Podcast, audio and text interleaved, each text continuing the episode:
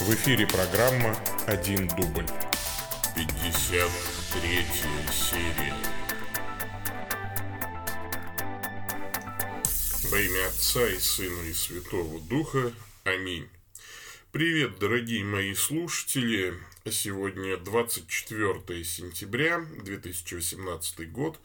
Московское время 8 часов 30 минут. И это программа «Один дубль. Ответы пастыря». У микрофона Павел Бегичев, митрополит церковной провинции Святого Михаила Архангела и епископ централизованной религиозной организации Евангелическая лютеранская церковь Аугсбургского исповедания.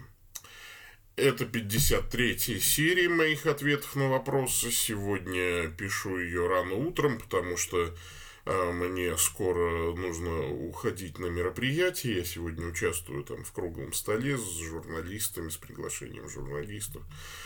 А, Все будет касаться вот этой темы новой вселенской ортодоксии, скажем так, которая э, базируется не на э, там вот притязаниях э, там шатких там таких понятий, как каноническая территория, которая все равно не соблюдается, да, а базируется на принадлежности э, прежде всего к богословию Вселенской Церкви, ортодоксальной церкви, богословию Семи Вселенских Соборов, верности э, древним символам веры, апостольскому преемству. То есть это вот, собственно говоря, теория конвергенции. Э, неожиданно вот эта идея вышла в хайп, что называется, стала хайповой а, в результате противостояния Москвы и Константинополя, когда каждая сторона начинает говорить о своем праве на ту или иную каноническую территорию, о праве давать или не давать автокефалию. И, э, и с той, и с другой стороны сейчас слышатся обвинения там, то в папизме, то а, значит, еще в чем-то, то, значит, в раскольничестве и так далее. И э, вот я уже в прошлый раз говорил, да, о том, что это вот очень интересно. А какая церковь э, после этого раскола, если он состоится, а он, скорее всего, состоится, какая церковь будет считаться православной, ортодоксальной? Э, вот. И, конечно, это повод всерьез задуматься над тем, что такое ортодоксия. Да, и вот сегодня мы с журналистами должны об этом поговорить. Ну, я там не один буду участвовать, э, там со стороны РПЦ будет отец Всеволод Чаплин, если я не ошибаюсь, э, будут еще э, священнослужители. Ну, вот я приглашен как представитель вот нашего конвергентного лютеранства, а, в интеркоммунионе со старокатоличеством и как представитель старокатолической церкви в данном случае. А, но поэтому я рано а, сегодня вот говорю. Также продолжается у нас набор в онлайн-центр подготовки проповедников. Пожалуйста, записывайтесь. Ну, а в программе «Один дубль», да, кстати, ну, записывайтесь, извините, утро еще плохо соображаю. Значит, э, ну, естественно, я встал э, два с половиной часа назад и ничего не успел еще, даже кофе не попил. Слушайте, ну, в общем, так, да, извините, да. Так вот, записаться в онлайн-центр подготовки проповедников можно, написав письмо по адресу веб-притчер а, написав «хочу учиться проповедовать», вам вышлют, э, ну, если вы напишете «хочу учиться проповедовать», ну, после этого вам вышлют инструкцию. А, значит, а что касается программы «Один дубль», то вот ее 53 серия. Не откладывая дело в долгий ящик, начнем, пожалуй. Говорим, как в прямом эфире, только в записи. Поэтому иногда э, буду заговариваться, извините сегодня совсем плохо со временем. Совсем плохо. А, начнем. А, Сливков Виталий или Сливков, простите, пожалуйста, меня Виталий, э, дурака старого, не знаю, как правильно поставить ударение. А, значит, Божьих благословений вам, владыка. Помогите разобраться, в чем смысл молитвы за спасение своих родственников и близких. Почему я должен уговаривать Бога сделать то, что Он и так желает. Иными словами, зачем молить господина жатвы, выслать делателей на жатву, разве господин жатвы и сам этого не понимает? Разве Бог, который хочет, чтобы все люди спаслись, не желая, чтобы кто погиб, но чтобы все пришли к покаянию, нуждается в том, чтобы его упрашивали об этом? Спасибо. Ну, смотрите, э, Виталий, вот э, ваш вопрос выдает такое э, ну, отношение к молитве, как к поисковому запросу в Google или там разговору с голосовым ассистентом, если я скажу там «Привет, Сири, поставь таймер на один час». Кстати, «Привет, Сири, поставь таймер на один час». Готово. Ну вот, видите, пошел обратный отсчет. Эм, э, ну мы же с Богом не так общаемся. То есть это не магия, да, значит, или не попытка там уговорить Бога э, что-то сделать. Э, такая вот ситуация. Это же беседа. Ну как, это не значит то, что вот вы сказали, оно непременно должно исполниться, или э, Бог, как такая, знаете, жеманная девица, которую надо о чем-то уговаривать, и, ну, то есть, вот это две крайности. То есть, одна крайность, когда человек говорит, вот, без моей молитвы, э, значит, ничего не получится, потому что, ну, вот, на мои молитвы Бог отвечает, Бог ничего не будет делать.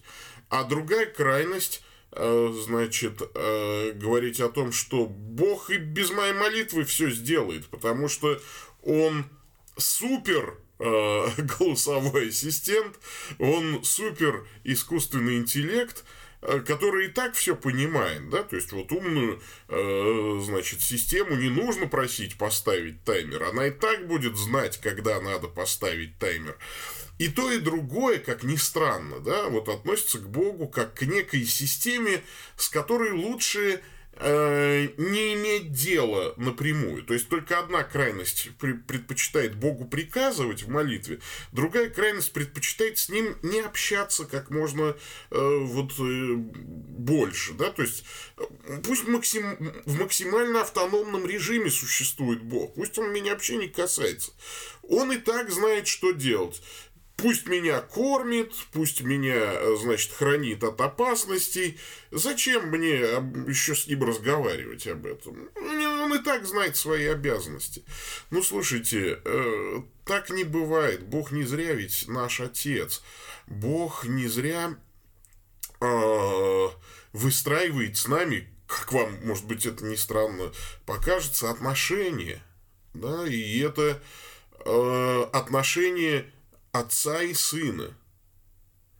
когда там, значит, э, сын ко мне подходил и говорил, пап, там, э, значит, хочу есть, там, значит, или там еще что-то. Эм, тут же он же не имел в виду, что там я не знаю, что его пора кормить. Да я знаю, что сыновей, там, детей надо кормить. Я более того знаю, когда надо их кормить. Более того, я знаю, чем их надо кормить. Ну, там, и так далее. Или, там, или мать, вот, э, ну, жена моя, конечно, лучше знает и чаще всех э, кормит. Там, ну, абстрактный такой пример. Э, но это же не значит, что ребенок теперь должен закрыться в своей комнате, не общаться с родителями, ни, никаких просьб к ним не обращать. Ну, просто потому что да они и так знают, чего и с ними еще. Это велика честь с ними так беседовать. Так ведут себя озлобленные еще подростки, кстати. Э, и, ну, то есть родители имеют только одни обязанности. Кормить меня, покупать мне вещи, гаджеты и так далее. А разговаривать с ними много чести.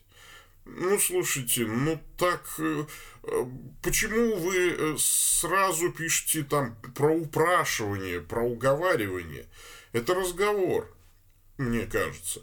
Но вообще, конечно, э, мне кажется, что лучше всего на эту тему высказался мой любимый э, Клайв Льюис, есть у него статья «Сила молитвы». И, ну, там, мне кажется, он все объясняет предельно э, кратко, хорошо и емко. Э, давайте, ну, я хочу даже процитировать. Вот я сейчас тут просто замялся, потому что открываю эту статью. Ну, не все, конечно, не всю ее прочитаю, небольшой фрагмент. И все же молитва просьба разрешена нам и заповедана – Хлеб наш насущный дашь нам днесь. Тут все непросто. Казалось бы, всеведущий не нуждается в наших подсказках, всемилостивый в понуканиях. Но ровно так же он не нуждается в посредниках, ни в живых, ни в неодушевленных. Он мог бы поддерживать нашу жизнь без пищи, или дать нам хлеб, минуя земледельцев и пекарей, дать знания, минуя учителей, дать веру, минуя проповедников – Однако он допустил соработничать с ним и почву, и погоду, и животных, и мысль нашу, и волю. Бог, говорит Паскаль, установил молитву, чтобы даровать своему творению высокую честь, быть причиной. Не только молитву. Эту честь он дарует нам во всех наших действиях. Удивительно, что моя молитва может влиять на жизнь ничуть не менее и не более удивительно, что на нее могут влиять мои поступки. Мне кажется, Бог не делает сам того, что может перепоручить нам, людям. Он велит делать неуклюже и медленно то, что Он сделал бы блистательно и быстро. Он попускает нам пренебрегать Его велениями и терпит, если мы не умеем их выполнить. Вероятно, мы очень слабо представляем себе, как соработничает конечная, хотя и свободная воля с волей всемогущего. Так и кажется, что Господь непрестанно сдерживает себя, словно отрекаясь всякий миг от престола. Мы не просто потребители или зрители, нас удостоили участия в игре Господней. Быть может, это просто дело творения, происходящее на наших глазах. Вот так, именно так Бог творит что-то, да нет, творит богов из ничего.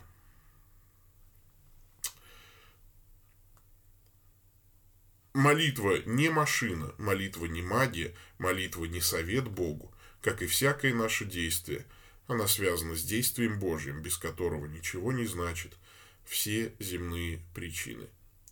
Конец цитаты. Ну, а вот э, в сочетании с тем, о чем я э, сказал раньше, мне кажется, мы дали хороший ответ на вопрос. Вообще, честно говоря, вот э, начинаешь вот так вот задумываться о природе там, молитвы своей. И ну, иногда вот действительно становится страшно за свой разум, да, потому что ну вот как, вот ведь письмо-то ваше ведь очень логично, понимаете, вот, Виталий. И я, ну, то есть, и это искушение каждый проходит, и я его проходил. Вот искушение формальной логикой. Ну, то есть, ведь с формально-логической точки зрения, ведь абсолютно правы, незачем просить Бога, который так все знает. Но с точки зрения отношений и участия в его творении, ну вот, э, да, то есть наша логика вдруг пасует. И вот это я понимаю, да, что ну, вот, тут я понимаю, вернее, те слова. Надейся на Господа и не полагайся на разум твой. Потому что голая логика годится для компьютерных алгоритмов, для программирования искусственного интеллекта. А выстраивать с кем бы то ни было, с женой или с детьми, или с Богом, или отношения на основе компьютерного алгоритма, мне кажется, это неправильно. Это несколько нас а, ну, что ли, обесценивает как творение Божье. А, человек Сергей дальше интересуется. Пойдем дальше. Приветствую вас в связи с вашим серьезным отношением к церковным регалиям. Хотелось бы услышать ваш комментарий на следующее высказывание Андрея Кураева. Я за автокефалию каждого человека, а всякие претензии на чью-то, в кавычках, каноническую власть над чужой совестью и молитвой полагаю пережитком столь же смешным, пока он остается в голове претендента, сколь и опасным, если претендент эти свои фантомы услужливо предлагает для оправдания полицейских акций или вооруженных авантюр. Кстати, поэтому я не за Константинополь в кавычках, и не за Рим, и не за Филарета, игры в отцов в кавычках, матерей в кавычках, великих господинов в кавычках до отвращения лицемерны. Ну, э, отец Андрей Кураев написал это в своем живом журнале. Ну, мы же видим... Ну, слушайте, вот Сергей, я читаю Андрея Кураева, начиная с 98 по-моему, или с 97 -го года. А потом слежу за всеми его публикациями в интернете. Отец Андрей человек очень умный и очень поднаторевший как раз вот эти, в этих самых играх в отцов, матерей великих господинов.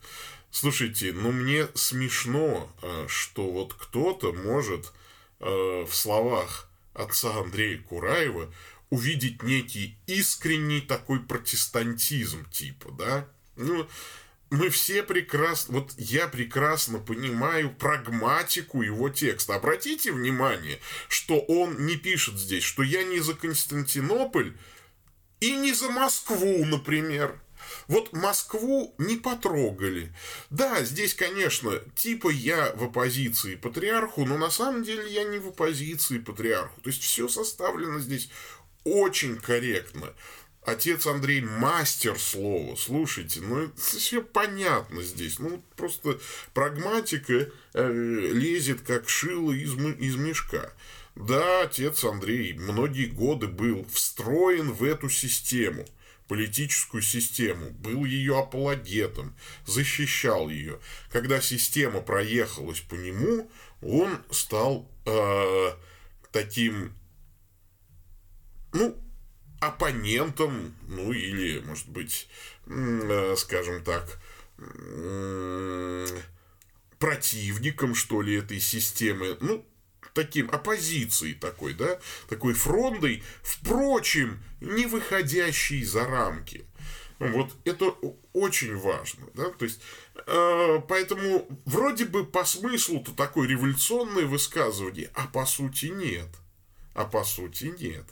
Да, ну и так далее. То есть не придерешься. Э, ну, мастер, что говорить, что говорить. А, значит, если же все-таки мы абстрагируемся от того, что это написал отец Андрей Кураев, а посмотрим, ну, как бы вот мы отнеслись к этому высказыванию без относительно э, личности высказавшего.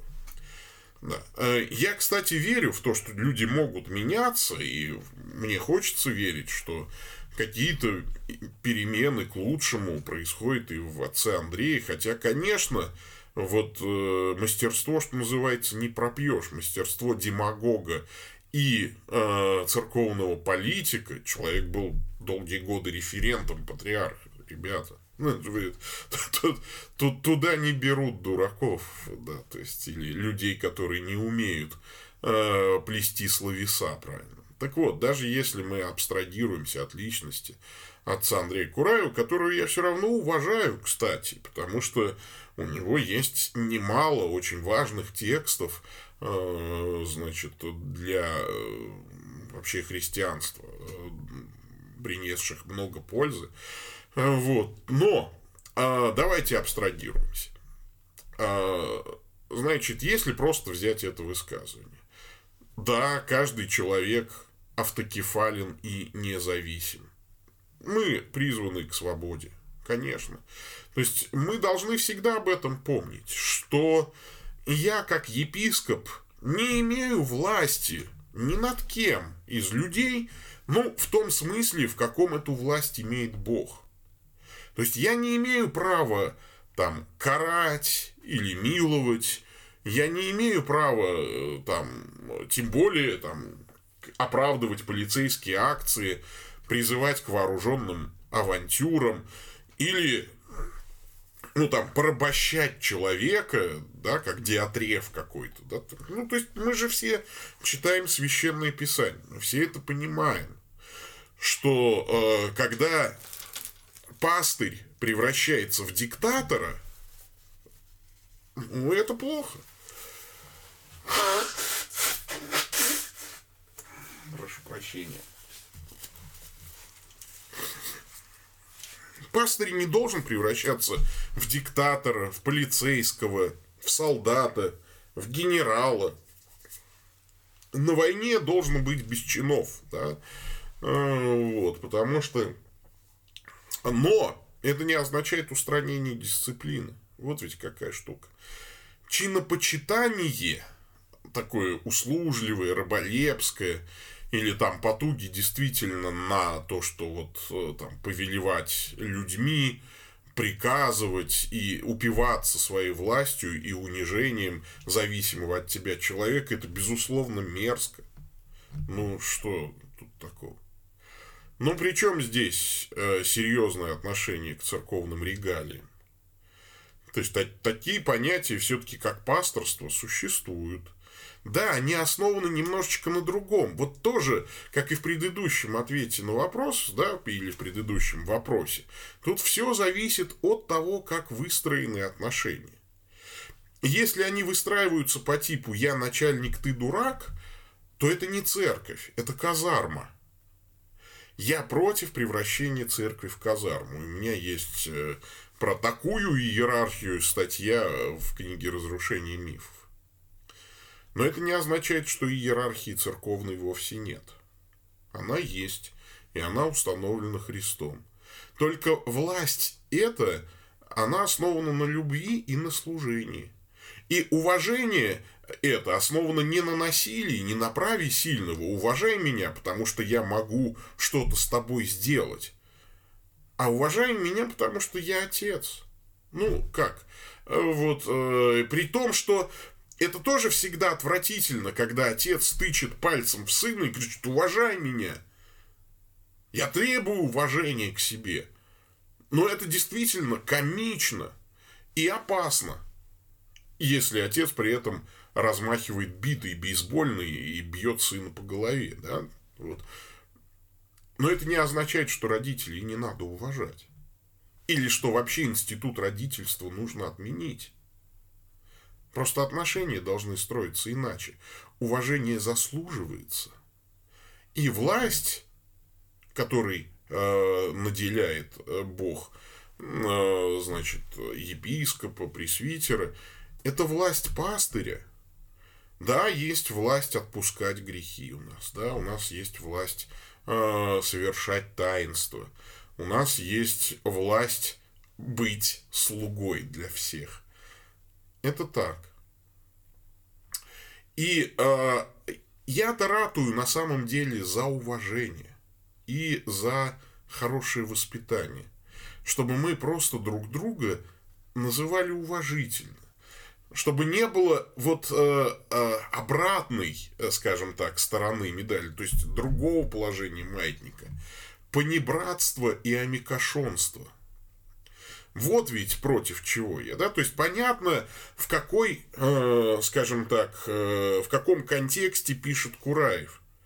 Кураев пишет в контексте, где власть понята неправильно, понята как э, право унижать, спорить, диктовать, э, вот. Там злоупотребление властью вот ушли в эту сторону, то есть вот в эту крайность ударили. А когда я призываю к серьезному отношению там, к церковным регалиям, как ну, дурацкое определение, я, причем тут регалии, я скорее к реалиям, да, к церковным реалиям, таким как отцовство, епископство, пасторство. Я-то имею в виду другую, другой контекст, другую крайность – понебратство, амикошонство, безалаберность, пофигизм по отношению друг к другу, неуважение, неприслушивание, такое подчеркнутое, э, такую подчеркнутую самость и независимость, когда человек говорит, да кто ты такой вообще?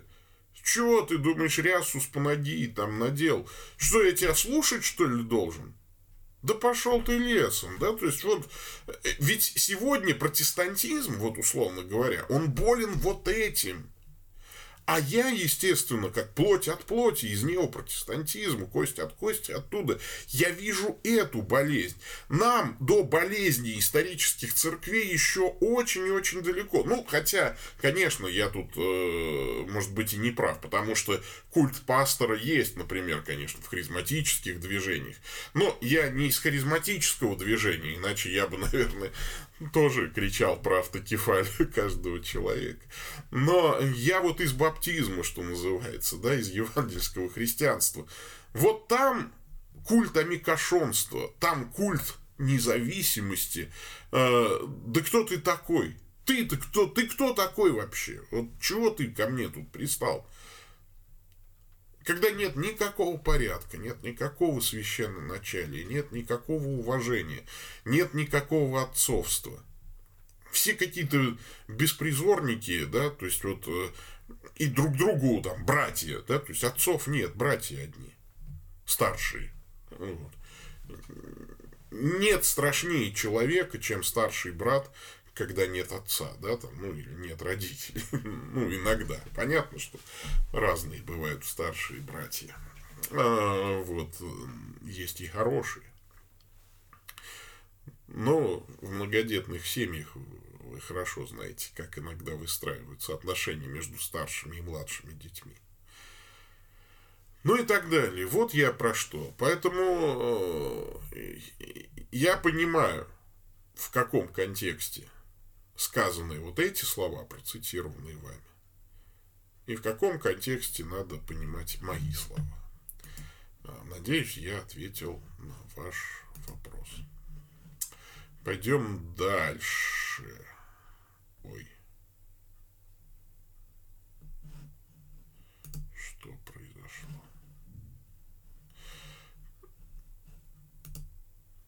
Так. Э, служащий интересуется. Здравствуйте, ваше высокопреосвященство. Пишет вам служащий. Небольшой над вопрос. До какого времени в понедельник вам не поздно отправлять вопросы, чтобы они попали в ближайший выпуск передачи? Есть ли у вас фиксированное время выхода рубрики? Чтобы э, вопросы точно попали в понедельник, их нужно отправить в воскресенье.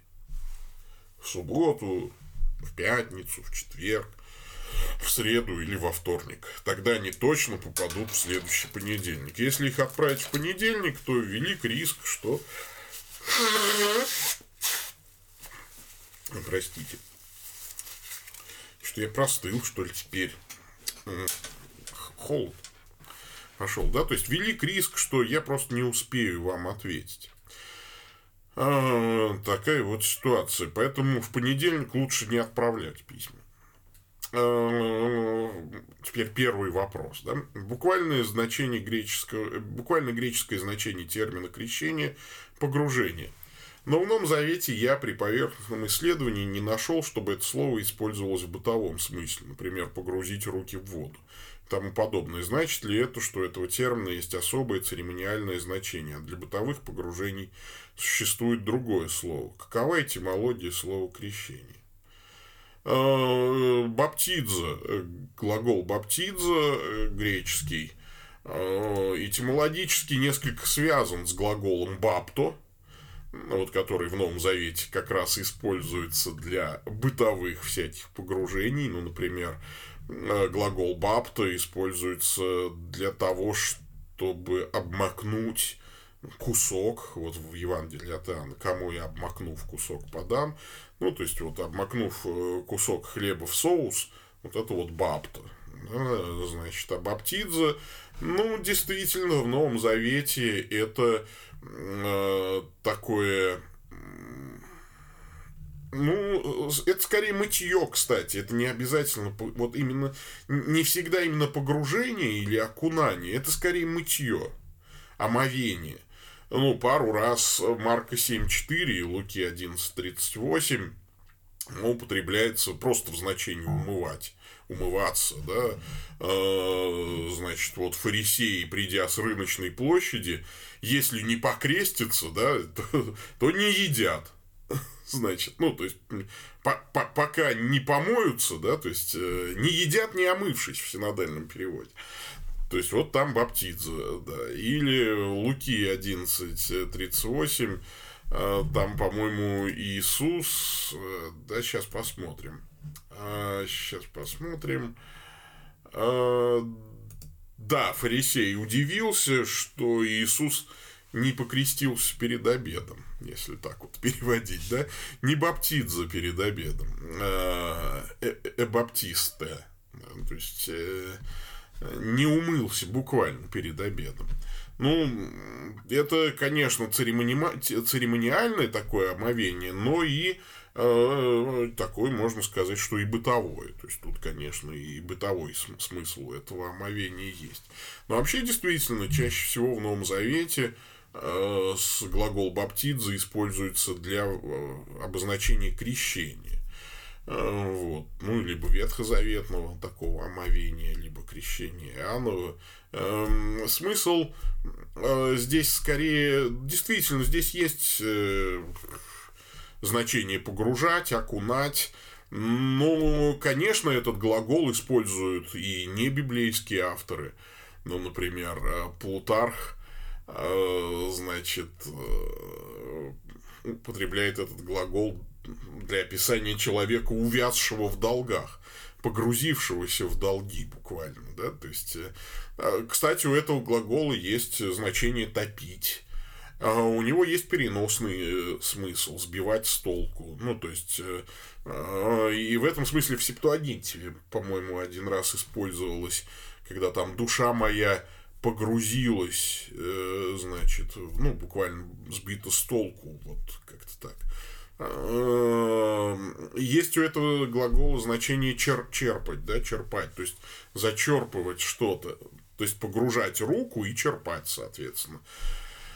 Э, вот. Эм, но, то есть в бытовом значении, конечно, его используют просто обычные греки, неверующие, нехристианские греки. Э, и ничего тут э, тоже страшного нет. Что касается глагола бапта, ну вот у него э, э, значение, да, окунать больше, там, обмакивать. Ну, вот как-то так я могу сказать. Не знаю, чем вызван, собственно, э, ваш вопрос.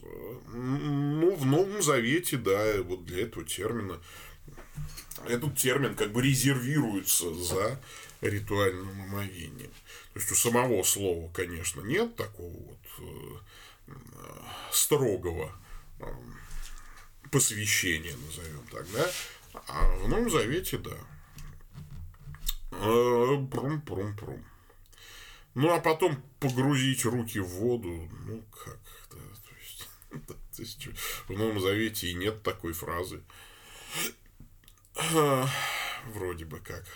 Ну, я говорю, да, для крещения баптидза, для э, окунания бапта. Ну, что, собственно говоря, это однокоренные слова и синонимы на самом деле. Э, второе. Христос и смерть. Когда-то я для себя принял определение смерти как прекращение связи. Ну да, это правильно, кстати. Это разрыв идеи разрыв, разрыва отношений, разрыва вообще, да, прекращения связи. Отделение, кстати, вот тоже еще. Ну, да. Адам умер, прекратил связь с Богом, хотя и телом продолжал ходить по земле. Мы физически умираем, и тело теряет связь с душой. А, но ныне умерши для закона, которым были связаны, мы освободились от него. То есть, приняв Христа, теряем связь с законом. 1 Коринфянам 7.39. Жена связана с законом, доколе жив муж ее. То есть, смерть прекращает связь жены с мужем.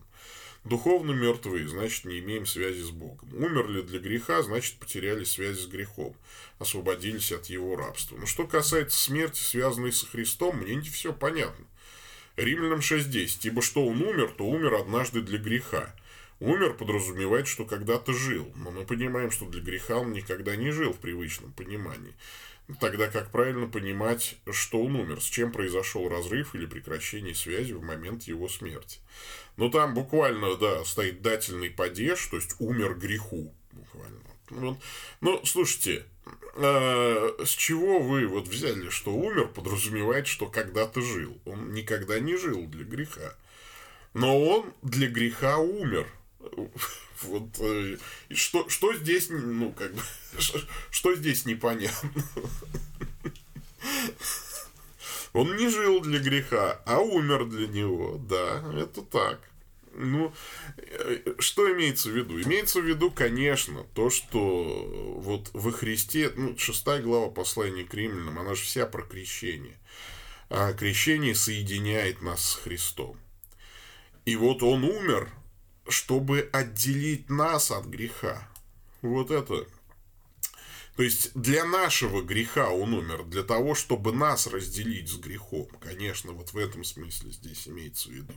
Ибо и вы не зря дальше задаете вопрос, Римлянам 6.5 с этим связан. Там вообще вся шестая глава с этим связана. Ибо если мы соединены с ним подобием смерти его, то должны быть и э, подо... соединены подобием воскресения. В чем наше подобие его смерти? В крещении. В крещении мы присоединились к нему. Вот смотрите, да, мы все были, а, значит, присоединены к греху. А, можно было отсоединиться от греха как? Ну, умерев. То есть, когда ты умер, ты уже не грешишь. Ты уже просто в аду и все время там страдаешь. В аду люди ведь и, а, ну, как говорится, не грешат. Ну, там богохульствуют иногда, да, хулят Бога, наверное. Ну, там в основном плачет и скрежет зубовник. Кстати, хулят Бога э, ведь э, э, в Откровении только те, кто на земле здесь, да, испытывает суды Божьи. А вот в аду, кстати, не сказано про богохульство, по-моему. Что-то это интересный вопрос, надо посмотреть. А, вот, то есть э, в аду уже поздно грешить. Ну, вот в земном смысле уже все. Вот. Но вместо на, нас умер он.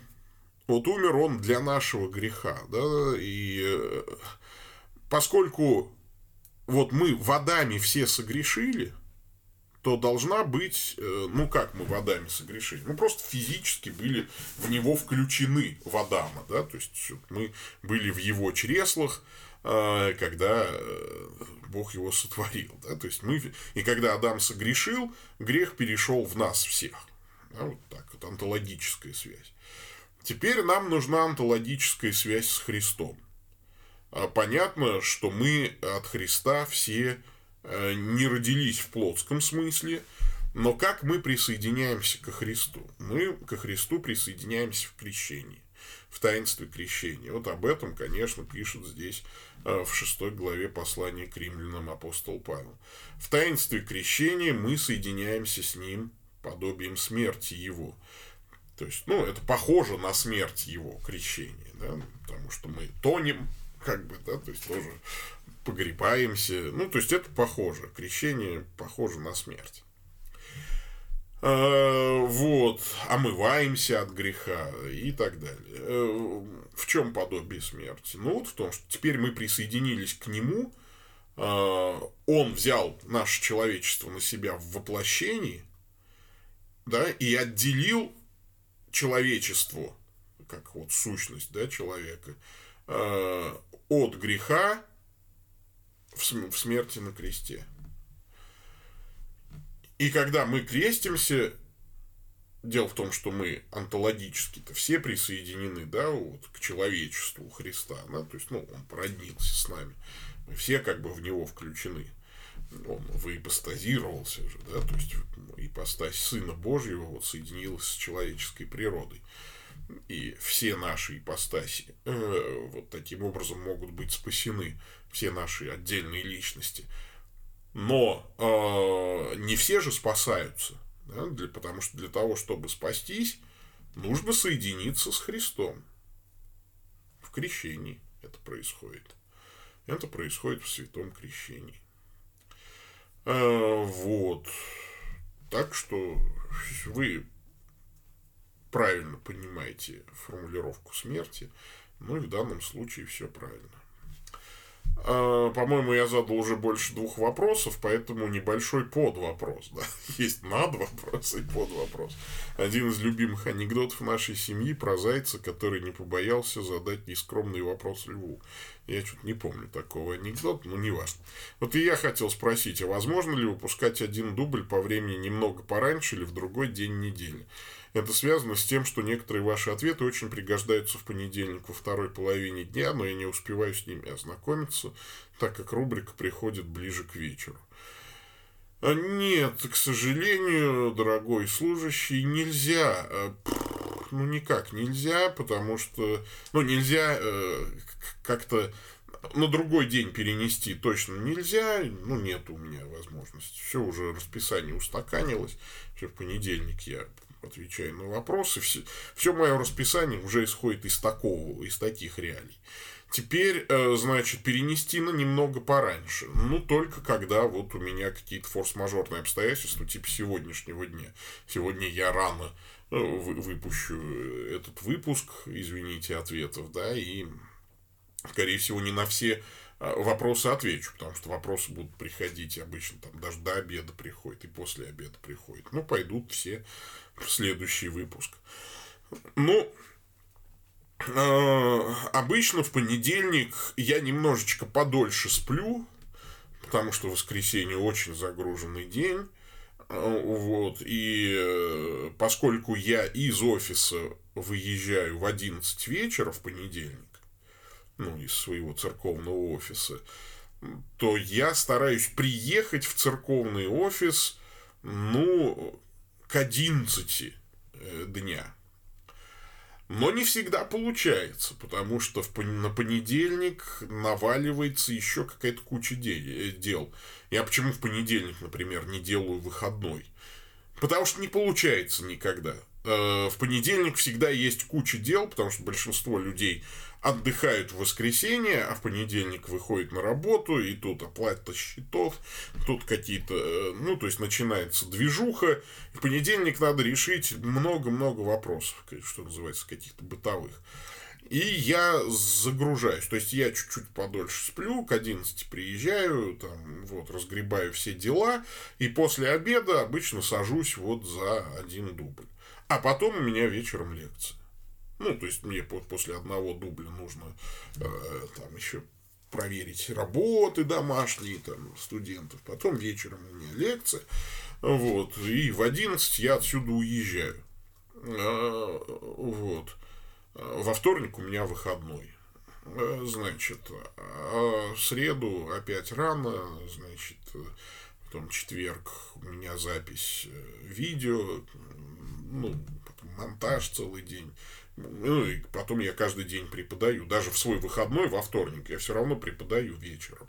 Ну, то есть, скажем так, поэтому я семье говорю, что, конечно, у меня вторник вроде как выходной, но на самом деле это просто означает, что я работаю дома. Ну вот, потому что, ну, невозможно отменить работу совсем, она всегда есть какая-то.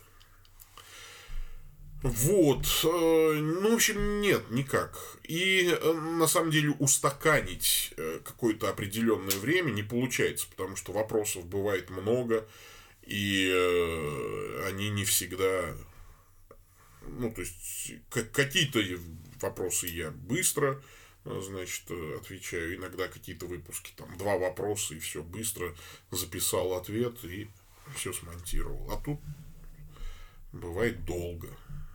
Сейчас я что-то долго уже говорю. Хватит. А, прум-прум. Следующее письмо вот опять пишет мне э, тот самый э, диакон православный, чье письмо я выборочно зачитал.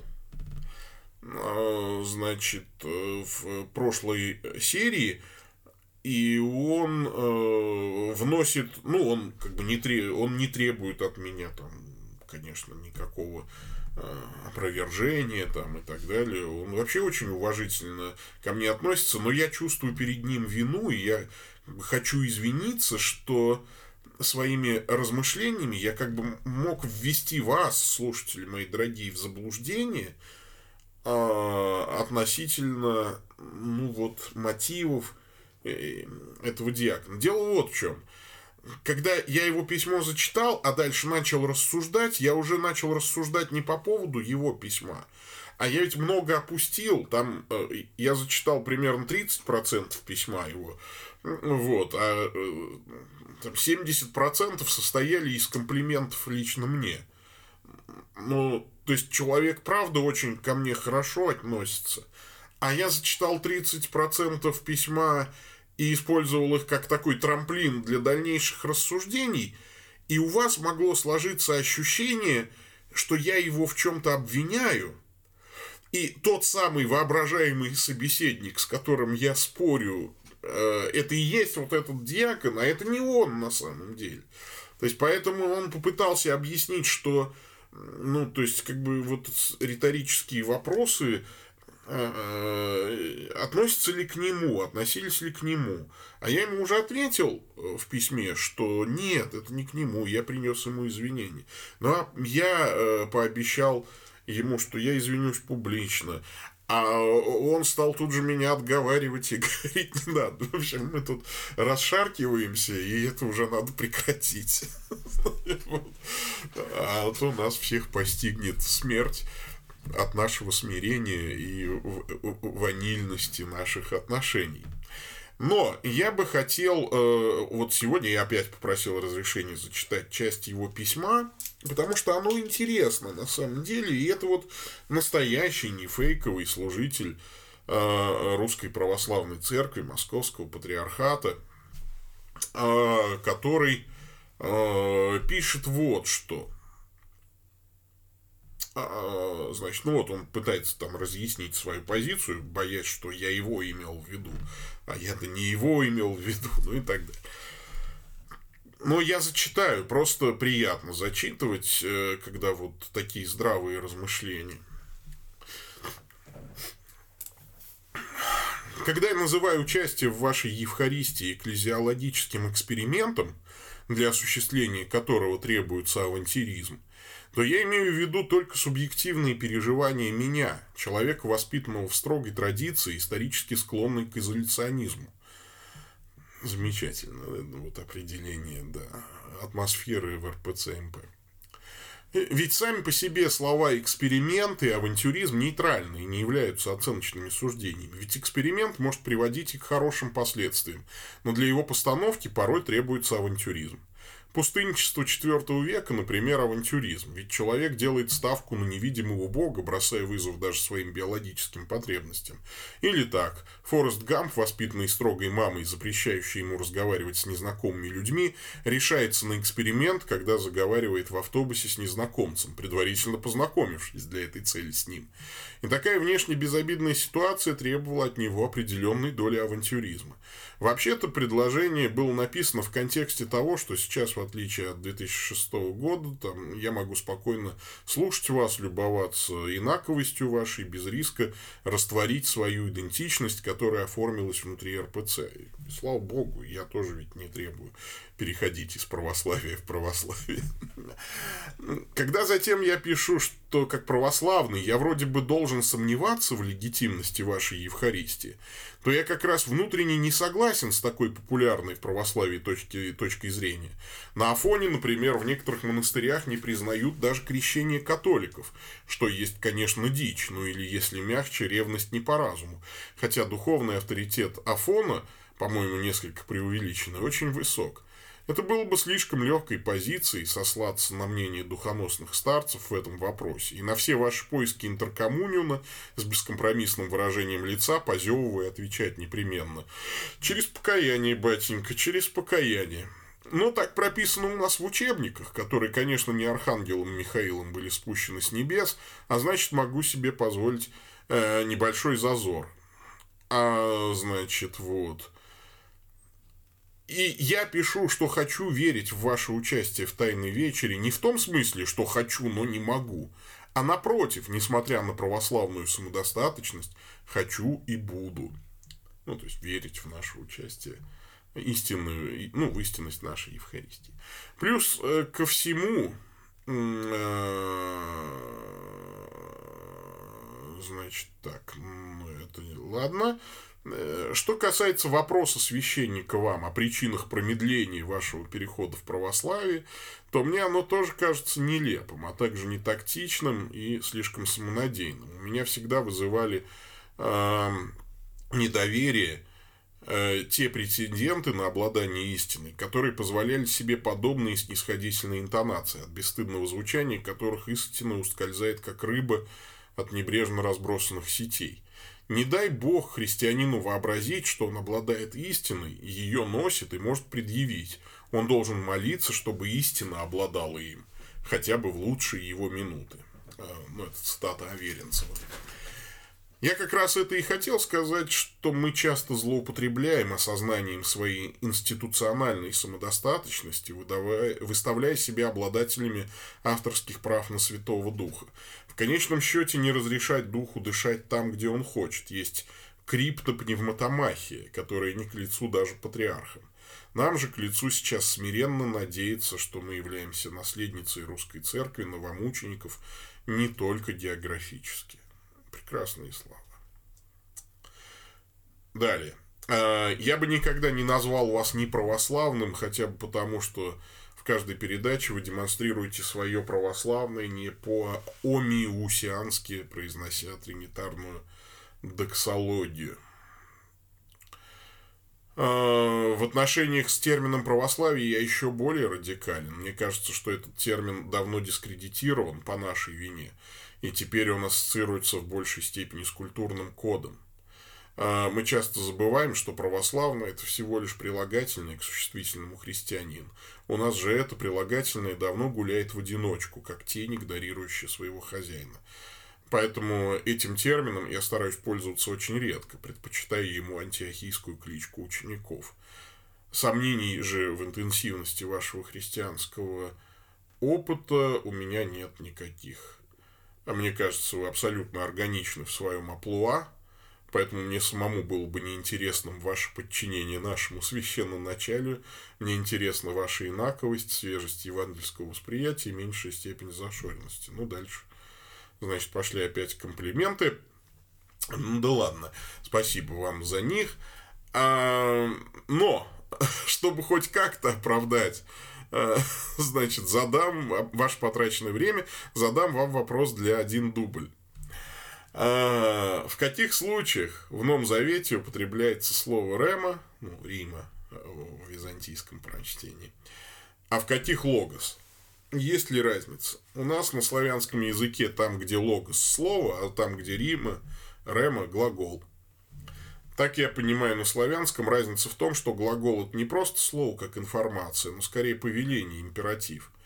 Отсюда корректно ли прочитывать Ефесянам 6.17 меч духовный, который есть повеление Божие, то есть блюдение заповедей. А также блаженны вы, когда будут всячески понуждать на зло в синодальном злословить. Ну, нет, конечно, нет. Э, Рема и Логос – это синонимы. У меня есть большая статья о синонимах, э, вот, которая э, еще в книжке «Разрушение мифов». Ну, там больше касается такого избитого э, разведения до уровня антонимов, синонимов агапа, глаголов агапау и филео. Значит, а, значит, по поводу Рема и Логос у харизматов очень тоже вот популярно. Вот это вот Рема, а это вот Логос. Ну, ребята, ну, слушайте, вы просто не понимаете, как устроены синонимы в языке, да? Ну, там, опять вот, когда говорят там ребята, я не имею в виду уже вас, дорогой мой дьякон. Ну, я просто пытаюсь сохранить ваше инкогнито, да, отче дьяконе, отец дьякон, дорогой. Поэтому не называю вас по имени, хотя знаю, конечно, ваше имя. Ну, так вот, не вас я имею в виду, я уже говорю там вот про харизматов уже гипотетических даже там, или еще про людей, которые э, синонимы разводят до положения антонимов. То есть э, у синонимов, у каждого слова есть свой семантический ареал, свой э, свое семантическое поле, то есть некая область значений. У синонимов, э, значит, эти области значений э, иногда перекрываются полностью, то есть полностью совпадают, а иногда, э, ну, значит, перекрываются частично.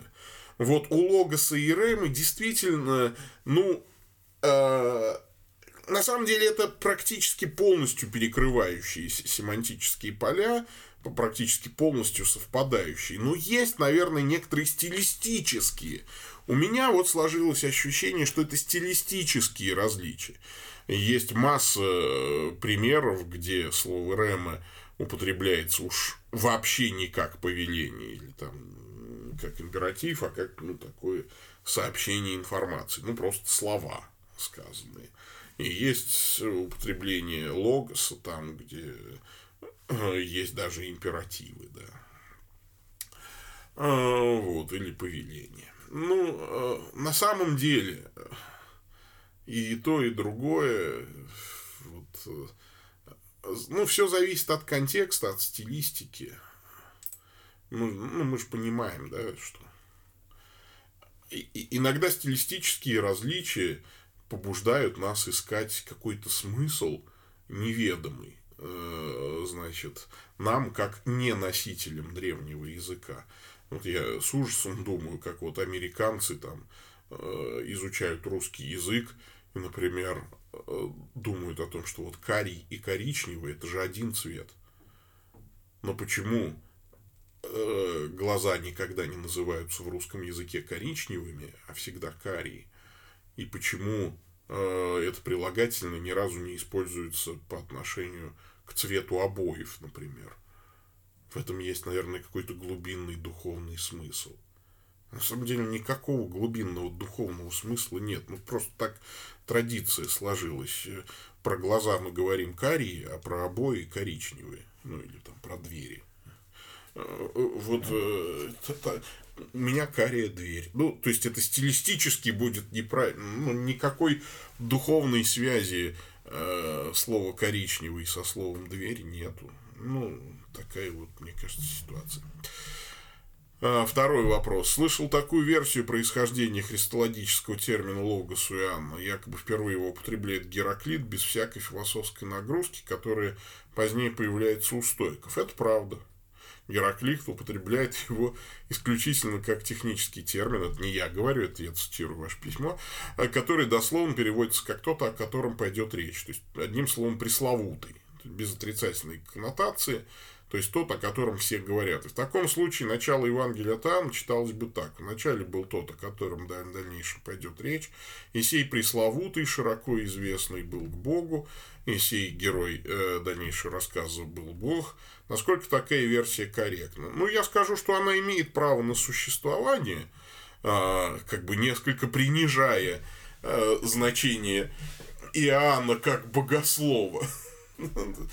Но мне, конечно, э, видится здесь больше, чем некий пресловутый, э, чем некто. Вначале был некто, и некто был к Богу, и некто был Бог. Э, вот. И некто стал плотью и обитал с нами. Вот. На самом деле, мне кажется, что, ну, Хотя, возможно, и так. Возможно, и так. Но как-то, что ли, стилистика э, не поддерживает вот это вот. Потому что уж очень в высокопарных выражениях говорится о логосе. И здесь скорее вот это логос действительно слово, которое окликает мир – Э, все через него начало быть, и без него ничто не начало быть, что начало быть. Мне кажется, что все-таки здесь, конечно, есть аллюзии на то, что и сказал Бог, да будет свет, и стал свет. Вот ведь, кстати, температив, а все, а все-таки логос, да, и творение логосом, да, Божьим, хотя уж это же творческий императивный акт, ну и так далее. Вот, кстати, а, вот здесь логос творит мир. А мне вот интересно, сейчас а, я хочу одну, одну догадочку проверить, что называется в прямом эфире, только в записи.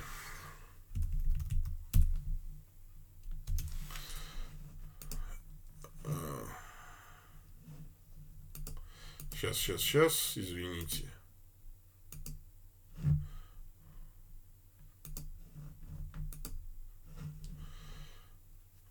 Так.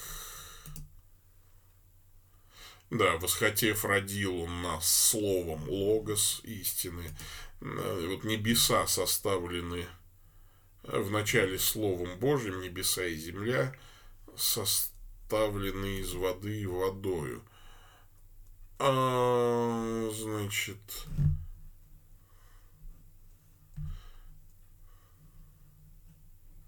Да, там слово тоже логу, да, то есть вот логосом Божьим. Ну вот э, интересно, тем же словом содержится, тем же логосом, это у Петра. Ага, вот. Ну, такие вот, в общем, интересные вещи. Э, в общем, имеет право э, на существование эта точка зрения, но мне кажется, что что она сильно все упрощает, что ли. Мне хочется думать как-то посложнее. А, дальше пойдем, пойдем дальше. Ну и сколько я уже отвечаю, как долго, мне кажется.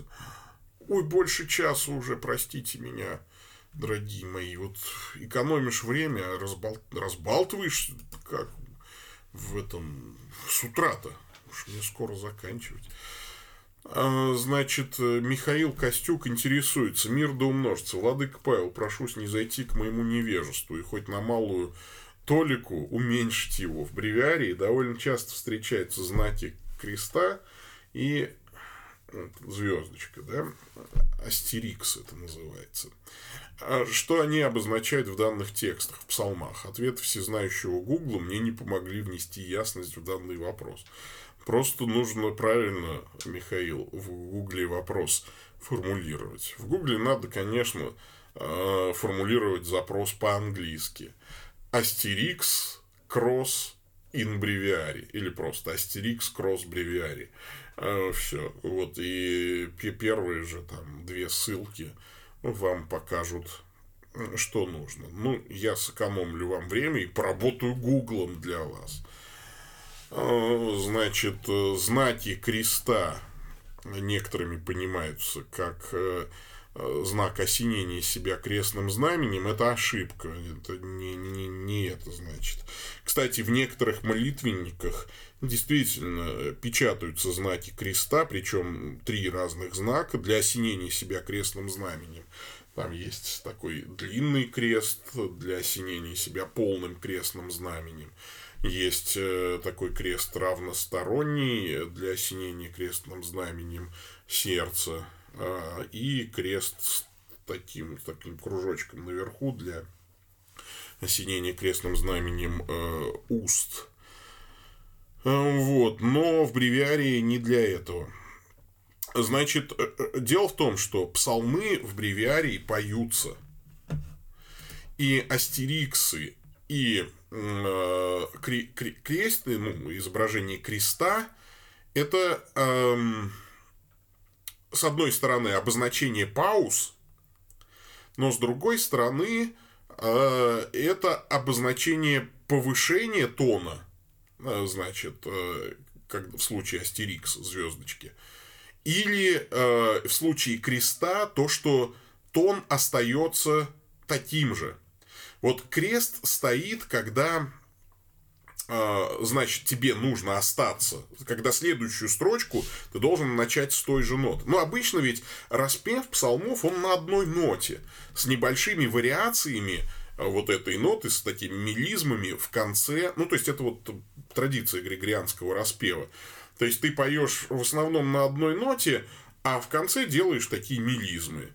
А, ну, там вот, например, я открыл сегодня, да, то есть и вот э, если после этих мелизм, после окончания строки стоит астерикс, э, значит, э, звездочка, это означает, что следующую строчку нужно начать на тон выше.